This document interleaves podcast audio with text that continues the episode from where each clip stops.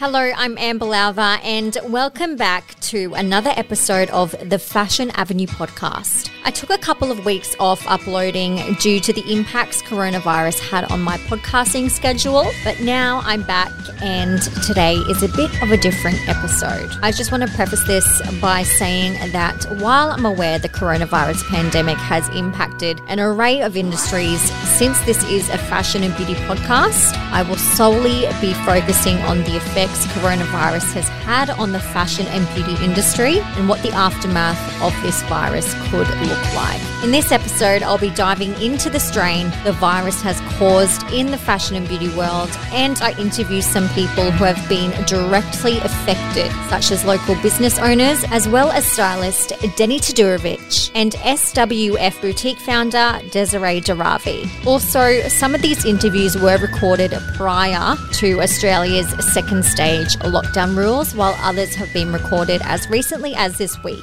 Now let's dive in. In Australia, we have seen the closures of beauty salons and services such as tanning and massage. Hairdressers and barbers can continue to operate. There was originally a limit of 30 minutes per appointment, but that was lifted because honestly, who can get a cut and color in 30 minutes? Not me. So, walking through your local shopping center will show you fashion and beauty stores are no longer open. And really, how could they be? We're told to social distance and not go within 1.5 meters of each other. There was no other option. So, retail has taken a massive hit here in Australia. Department store Myer closed stores and 10,000 staff will be stood down. Mecca has closed all stores around the country. Premier Investments, who own Just Jeans, Portman's, Smiggle, Peter Alexander, and JJ's announced they will also be temporarily closing. Cotton On have closed 650 stores around the country. And these are just some of the brands affected. Shopping centres are ghost towns, and you should only be at a shopping centre for essentials such as medical appointments, work, or buying food. While our big shopping centre retail stores have taken a huge hit, let's take a look into our business owners here in Australia and how coronavirus has affected them.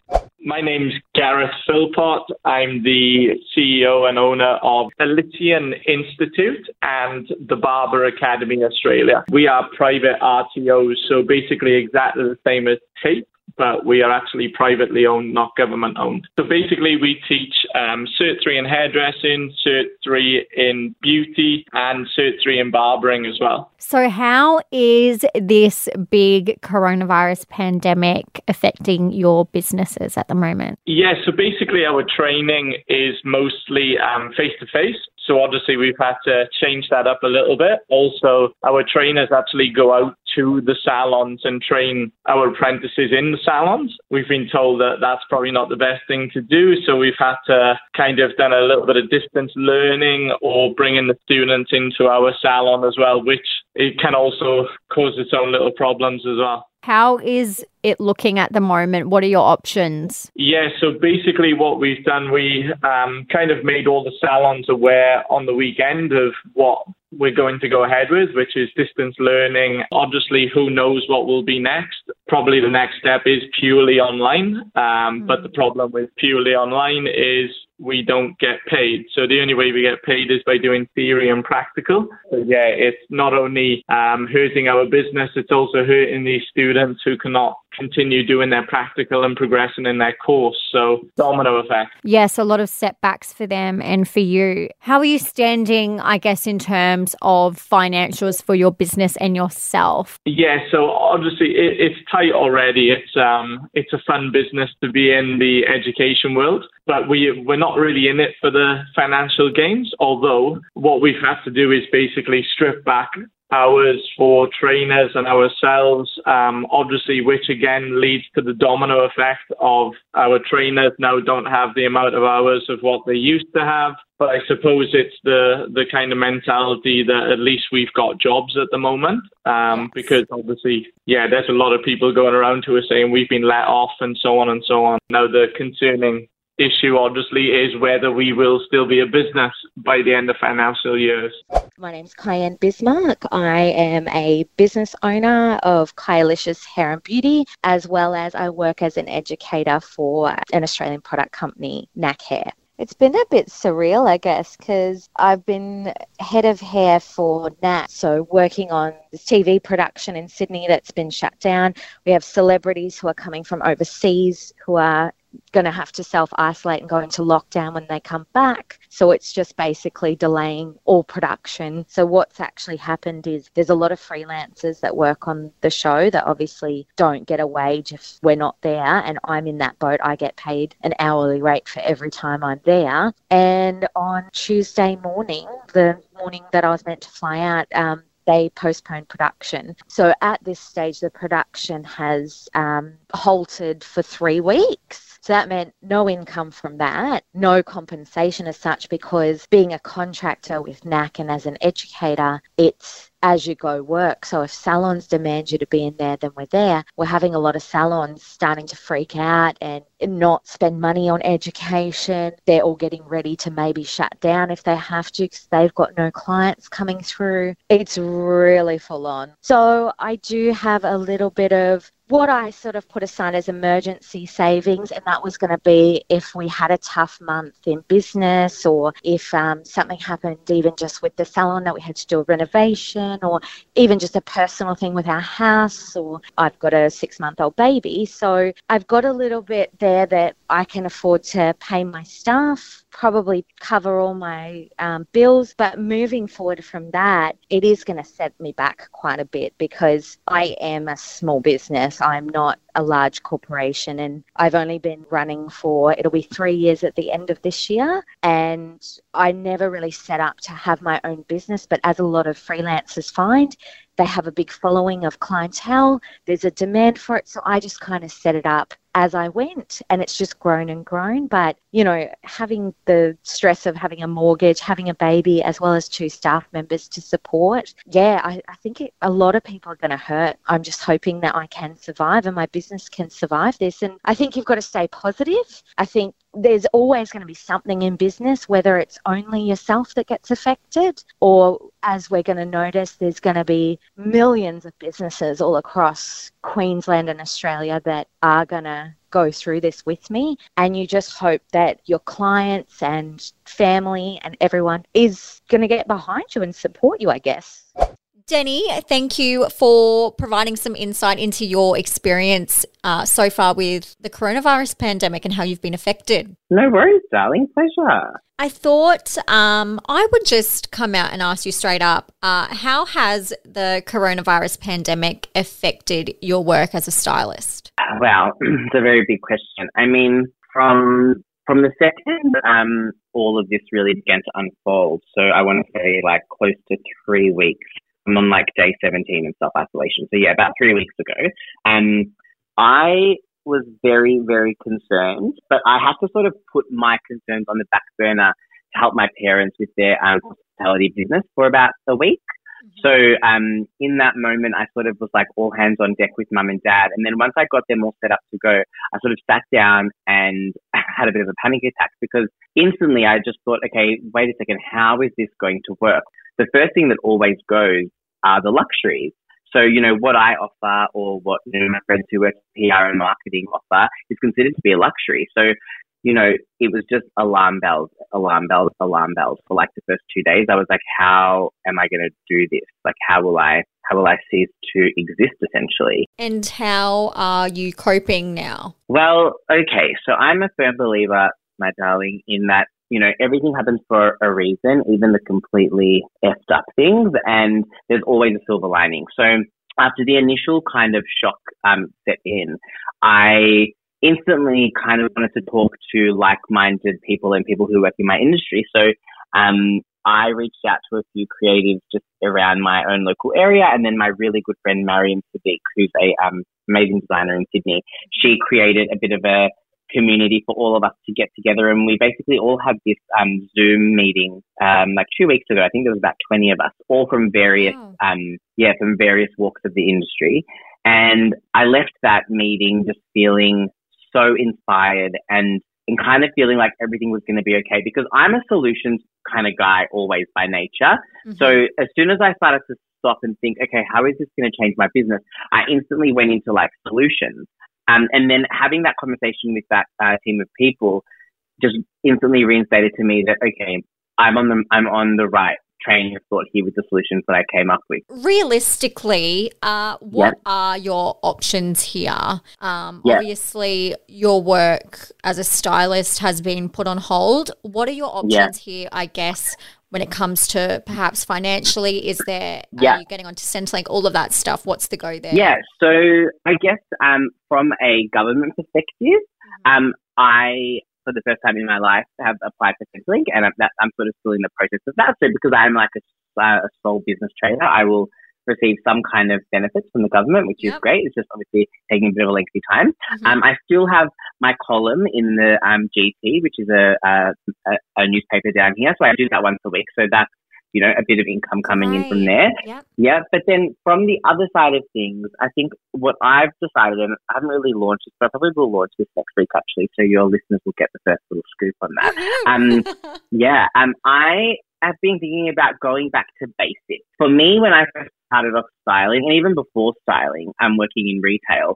There's nothing I love more than really like overhauling a person's look. And that always begins in their wardrobes at home. And because we're spending so much time at home anyway, I was like, oh, maybe I could offer people virtual wardrobe overhauls and like kind of virtual consultations around like you know, finding your personal style. So that's something I'm going to launch um, online next week, yes. and it'll be very at a, at a very small cost because you know things are tight for everyone. So it's, it's not about making like bucket loads of cash, but it's about, you know providing a service that I think is of value um, at an affordable at an affordable price. Um, and we can kind of kill two birds with one stone. I can help people, you know, clean out their wardrobes and in turn I can make a little bit of money. So um, I was kind of doing that anyway um, from like a personal shopping perspective through Westfield. So it'll kind of be similar to that, but just on a on a little bit more intimate, like in our bedrooms kind of vibe. Yeah, amazing. It's good that you have some options there and you've already thought about, you know, a lot of things going on. What do you think your job will look like after all of this? I think it's going to take a little bit of time for the fashion industry to get back on its feet. I think I actually said something um last week. I did. I've been doing these weekly um kind of Insta lives, and one of them is where I sort of answer viewers' questions. And a viewer asked me, um, "What do you think? Um, how do you think COVID will affect fashion? Because fashion has always been a representation of the world around us." And I said to her that what I hope fashion looks like post COVID is that I hope it encourages the industry at large to slow down because prior to this, you know, the industry moved at such a rapid rate. Like, you know, maybe say 10 years ago, so much was asked of designers as it is. Like, they have to pump out like six, six, six collections a year. Um, across, you know, women's wear, men's wear, accessories. Like it's yeah. a lot. And that's why we saw lots of designers kind of lose their shit, to be honest. Like, you know, end up in rehab or quit their job, you know, this, that, and the other. Yeah. Then, then you see in the last five years with the introduction of social media and reality television and sort of celebrity, it's even more rapid because now no longer do we have seasons because we live in such a globalized world.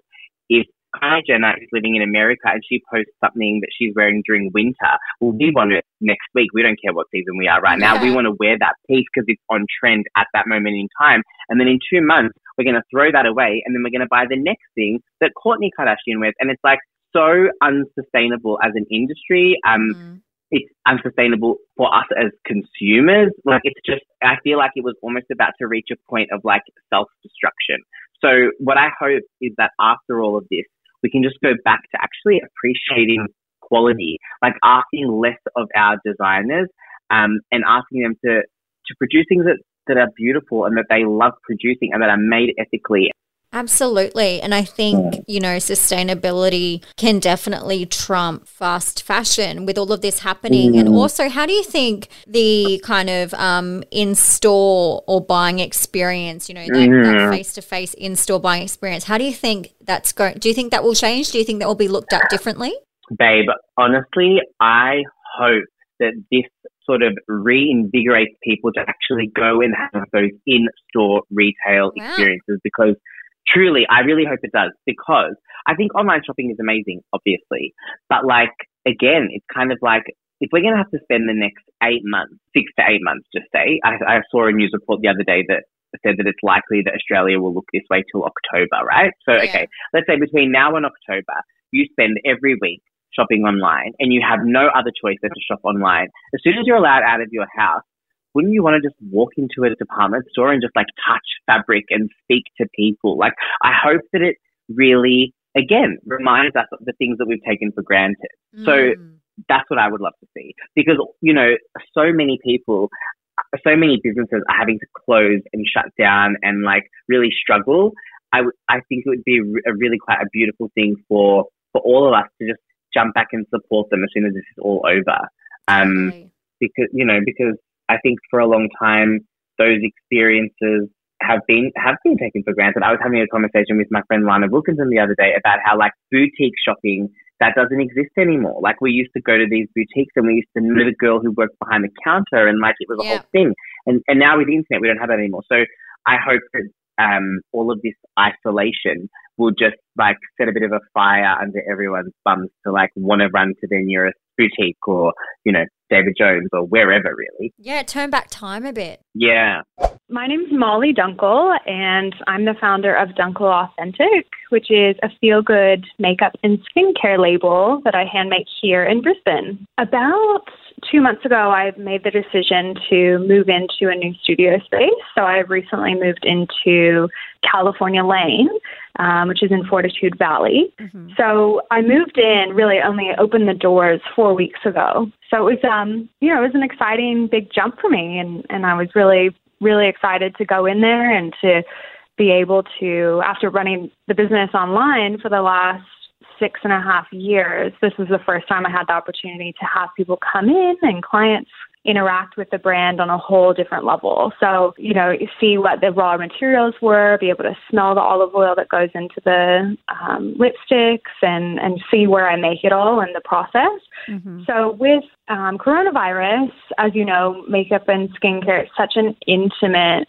um, experience when you're working with a makeup artist or if someone's coming into the store and they want to try on a foundation and get matched, try on a lipstick. Um, you know, the coronavirus has really just completely stopped that whole the whole side, the whole studio. Really, um, I can't I can't do that comfortably, knowing that there's that potential risk. Um, you know, we're we're not really supposed to be touching our faces, you know, after being out in public. So it's it's just that point where you just really have to put your foot down and say, no, I, you know, I have to close the doors for now. How does that work with the lease or how, like, repayments on that if obviously you've stopped trade for now? Yeah, exactly. So, um, you know, the the owners of the laneways they've they've really been amazing. Like for example with international women's day they they put on you know this free event for all the women kind of in the laneway and opened it to the public. So you know they wanted to support small business. They're all about just helping grow and foster those creative industries. You know, my neighbors are um, one of them's Alice Nightingale. She hand makes all of her clothes using like beautiful refurbished um, materials. So you know, she's in there her, on her sewing machine, and um, there's people around the corner, you know, also hand making. So they're they're so excited about these small businesses. So they are trying to help. Um, in terms of you know at this point we are still still liable to pay rent um, potentially you know options to maybe defer that for a little while but at the moment it's still that we're responsible for that. Um, wow. but you know i think they're they're taking that on board and and i think they'll do everything they can to help out. They've sent us like really beautiful encouraging messages. So um, i feel really lucky to be where i am um, in terms of knowing that i can trust that they've got our best interests at heart. Yeah. And are your days are they feeling different? Like are you are you seeing like the impact with any orders coming in? Are you seeing lower numbers or is it kind of staying the same? So the way I've run the studio is actually if you think about it kind of like a cellar door. So you know, where I'm making the products in there, I've got to keep the doors shut during that point. Mm-hmm. But while I've got these open studio days on weekends, that's when I would have people coming in. So, of course, without those open studio days, I was, I mean, I have noticed it completely drop off. Yeah. Um, so, yeah, luckily I can still do the online orders, which I also was still doing previously. It's just that access to those bigger, essentially like mini events yeah. um, every couple weeks that, right. yeah, it's really stopped. In a way, it makes us rethink and question processes and think about how we can do things more efficiently. So, if there's anything, you know, we can get a few creative ideas coming through this, and um, you know, maybe it'll ultimately help a lot of businesses, Yeah. you know, who can pull through. Next up, I have Desi Deravi from SWF Boutique. I recently had Desi on my podcast, uh, much like Deni. So if you would like to listen to those episodes, you are more than welcome to go back and have a listen. This chat with Desi was really interesting. She's been working with her team of sewers to create 100% cotton face masks for people who are in need. And we will dive into uh, the kind of almost debate that's going on between PPE equipment and uh, masks that uh, fashion designers and labels are making. But first of all, I wanted to get an insight into how her business is going during the coronavirus pandemic and uh, what changes she has had to make uh, during this time and how the brand has had to adapt. How has the coronavirus pandemic affected SWF Boutique? The pandemic has affected, I mean, so many industries, um, but directly with the fashion industry, you can imagine with online sales, wholesale sales, um, Mhm. payment, invoice payment, uh, shipment, staff. I mean, that list goes on and on. It's affected our business quite dramatically, actually, um, as I'm sure it has uh, affected many other people's businesses as well you know, I think there was a lot of panic and fear and um, initially, and I think you know when when everything, all the bricks and mortar uh, stores were asked to close down um, or shut down temporarily, there was a lot of fear and panic then, um, and so you know, a lot of our invoices haven't been paid. Um, the cash flows affected. Online sales have dropped off. Um, anything basically to do with sales and cash flow has been affected. How has your business adapted during, I guess, the last month or the last few weeks during this change? I think everything is changing so quickly with this. I mean, we saw it roll out through America and then roll out through Australia, and I'm in Indonesia, and now it's rolling out here. And it was happening so quickly, and day to day there was changes. So, you know, we were forced to make some really swift decisions around our business and say production timelines, orders, um, where our money was being spent, staff, collections social media. Um, so, you know, there was some things that we did quite quickly and um, swiftly to try and restructure the business to adapt. And, you know, like I said, it, it was changing and it still is changing daily. So, you know, we, we are forced to just keep changing with it and keep falling with what comes our way. So, you know, for example, our social media, um, we we weren't pushing a lot of product on that um, platform for quite a few weeks. So in the fashion industry, we work about four months in advance. Um, so basically, what was what we had done six months ago and, and four months in advance kind of felt like it was all a waste. Wow. So I had to quickly try and decide what I wanted to do here and you know, was on the front foot with our retailers and um, our partners and offered them cancellations for the next three months on their orders just because, you know, as a small business owner, I know how hard it is with the cash flow at the moment and, you know, offered them that and, you know, we'll restructure our collection launch date for a more appropriate launch where all that hard work from the last six months will be recognized and will be embraced and, you know, it's, it's a more, I'm hoping a happier time for everybody in the future than it is right now. What has been your biggest concern or your biggest hurdle in all of this so far? I think with many small businesses in the fashion industry, freelancers, everybody, you know, who, who has been affected, it's cash flows, you know, paying, paying staff wages, it's having enough money to um, ride this out and come out the other end and be there when things do settle down. The priorities are having, you know, being also being positive, like saying that we will make it and we will get through this, but let's just navigate what we can at this time and until we can come out the other end, Yeah. you know, and keeping our partners, like our wholesale partners and retailers, keeping that partnership there as well, like working together. We'll get there. We will. Do Mm. you, well, how do you think this pandemic will affect the fashion industry moving forward? Well, I think it's already definitely affected it um, quite significantly. I think there'll be a lot of clutter that will be cleared. Mm-hmm. I think we're oversaturated, you know, really oversaturated.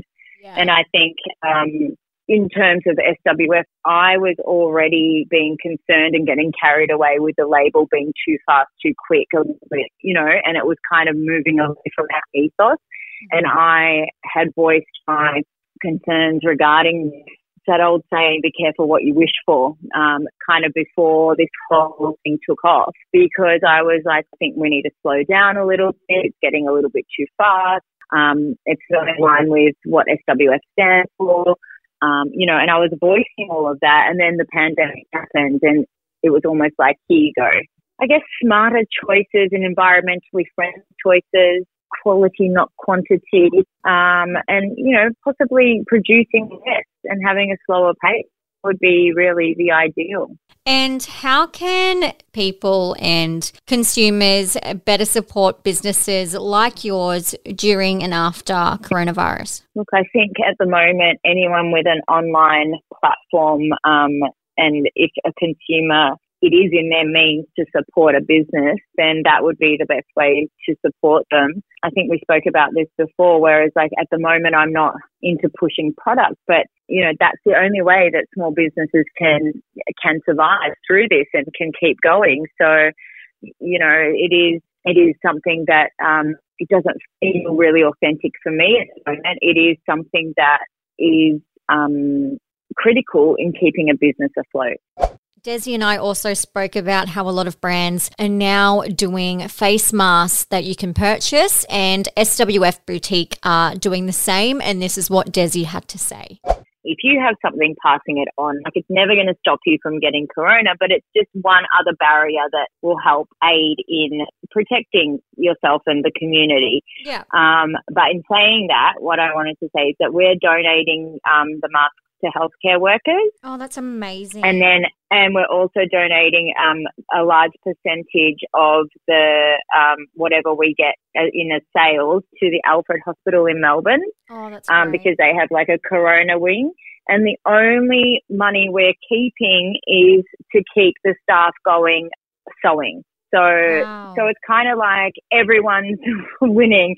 The fabric, it's, I'm donating the fabric. It's cut off from clothing that we've had 100% cotton, um, all in our signature prints. And wow. um, so that that was already there, you know. So that yeah. was that was stuff that was already there for, for me. And the only reason we're not donating 100% of the funds is because I want to I want to pay the sewers to do extra work in this quiet time so they yeah. can have a job as well.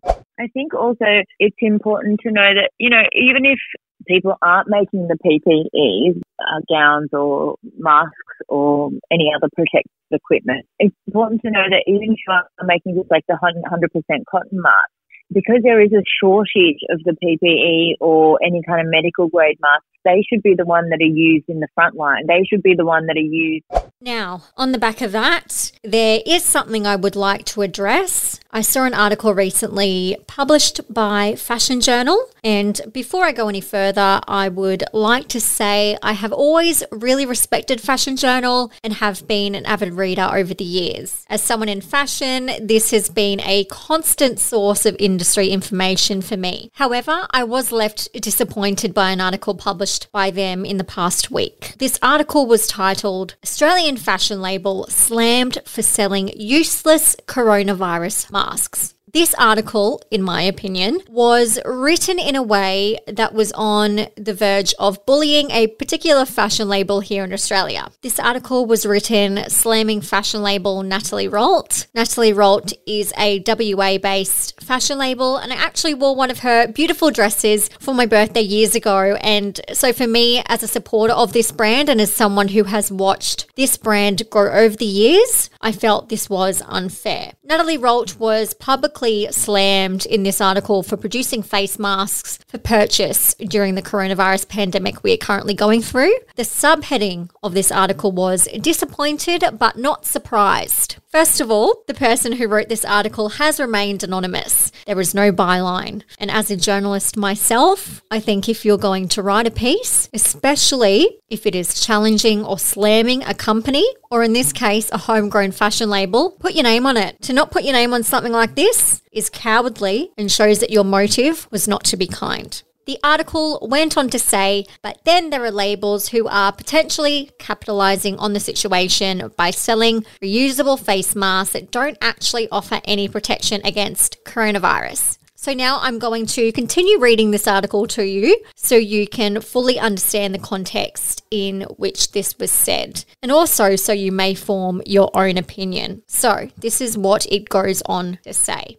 The only catch? They're not medically graded, making them absolutely useless in the face of a deadly virus. While the company has been upfront about the lack of medical grading, and there is a pocket on the masks where you can insert your own air filter, it all feels a bit iffy. There are other more tangible ways to help the community than trying to profit off coronavirus in such a blatant way, like maybe purchasing air filters, putting them in said masks, and donating them to healthcare workers who are facing a global shortage of personal protective gear. Fortunately, it does appear that the label has recognised this, pulling the masks off their website. Hopefully, they can put any money made towards helping one of the many organisations that are in dire need of financial aid right now.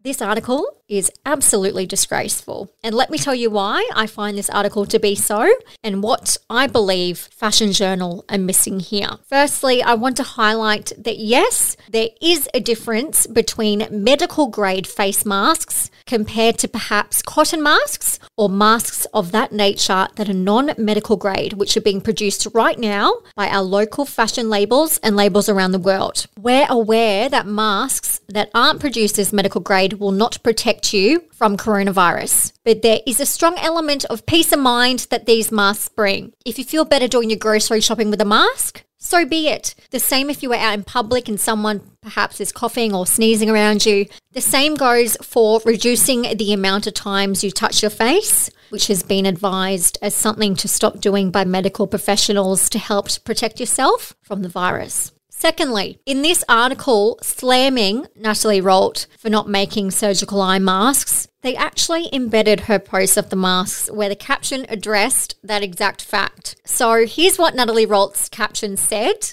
In the midst of the COVID 19 pandemic, we have recognised that our community are in extreme shortage of surgical and N95 masks.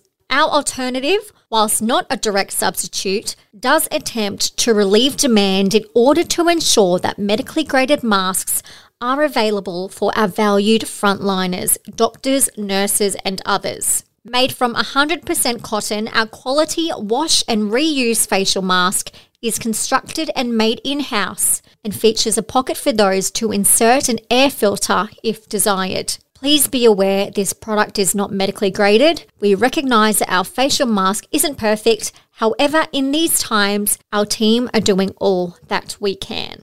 Highly respected fashion news and media website Business of Fashion recently posted on their Instagram that fashion brands are jumping on board to produce protective face coverings. Brooks Brothers, New Balance, Louis Vuitton, these brands have set up workshops to produce non medical masks. The caption of the Business of Fashion Instagram post says, while fashion brands are unable to provide N95 and other medical grade protective masks, which are in shortage across the world, mind you, before this pandemic, Australia only had one PPE manufacturer, they are responding to a growing need for non medical masks to protect essential and healthcare workers. My question to Fashion Journal is Given that information, is this any different to local distilleries manufacturing and selling hand sanitizer? Because essentially this is the same thing. So here are some points distilleries and fashion labels have in common with producing face masks and hand sanitizer. Number one, demand. There is a demand for these products. Whether you believe it or not, there is. Number two, they have the resources to do so. And number three, businesses are trying to stay afloat and to pay their staff and keep them on board. So many people in this country are losing their jobs, and these businesses are trying their best to ensure that they can still keep their staff on the roster. I think Fashion Journal have missed the mark, especially when brands are trying to reduce demand for vital PPE equipment that is needed by healthcare workers on the front line by offering an alternative to everyday Australians. For example, Ford Millinery have created a fantastic campaign. It's called Mask for Mates, which are offering an alternative to those who aren't on the front line. They've created eco friendly fabric masks, serving as a fun and fashionable reminder to keep your hands away from your face. For every Mask for Mates purchase, Ford Millinery are donating a mask to mates in need, such as the Salvation Army. An article posted by Rag Trader this month, which is titled New South Wales Government Calls on Local Manufacturers to Make This Garment, goes into how our local brands are jumping on board to manufacture PPE equipment for our healthcare workers. Six days after slamming Natalie Rolt in an article, Fashion Journal posted another article praising Scanlan Theodore for repurposing its Fiji factory to make PPE equipment. The article also mentions that Nobody Denim are offering the federal government their factory to produce surgical masks and gowns. So, how come some fashion brands are being praised for making PPE and who may very well be funded by the government to do so, but local businesses trying to provide protection to everyday Australians and beyond are seen as the enemy? Mind you, on the New South Wales government website, you can register your interest to manufacture PPE and you'll be connected to New South Wales government buyers. So, is this not the same thing? Aren't we all trying to jump in and do what we can? Aren't all fashion brands trying to do what they possibly can to stay afloat? Whether that's assisting the government with equipment or providing alternatives to essential workers and anyone who simply just wants to break the habit of touching their face during this pandemic? Now, going back to Natalie Rolt, what she chooses to do with money made from selling face masks is her choice. She is a business providing a solution to those who need the peace of mind while also keeping her staff employed. She has absolutely every right to do what she wants to. So, how come Fashion Journal know her motives? I feel it was an article that lacked research and facts on how non surgical face masks are needed in our communities. I want to also point out that there are some Australian labels who have the capacity to sell internationally to people who actually need masks and who are in desperate need. This isn't just about Australia, they are providing a much needed service to people around the world in dire circumstances. Shouldn't we be supporting our economy? Don't small businesses have every right to keep their business and their staff afloat? We are in desperate times and we need to get behind our local businesses and support them in any way we can. We are all in this together. Don't forget that. To conclude, I'd like to open my emails up to anyone who would like to discuss this. Fashion Journal, you are most welcome to reach out. All in all, we need to band together and we need to support all industries who are doing their best to stay afloat in this dire time. Stay safe, and I will speak to you in my next episode of Fashion Avenue Podcast. Bye.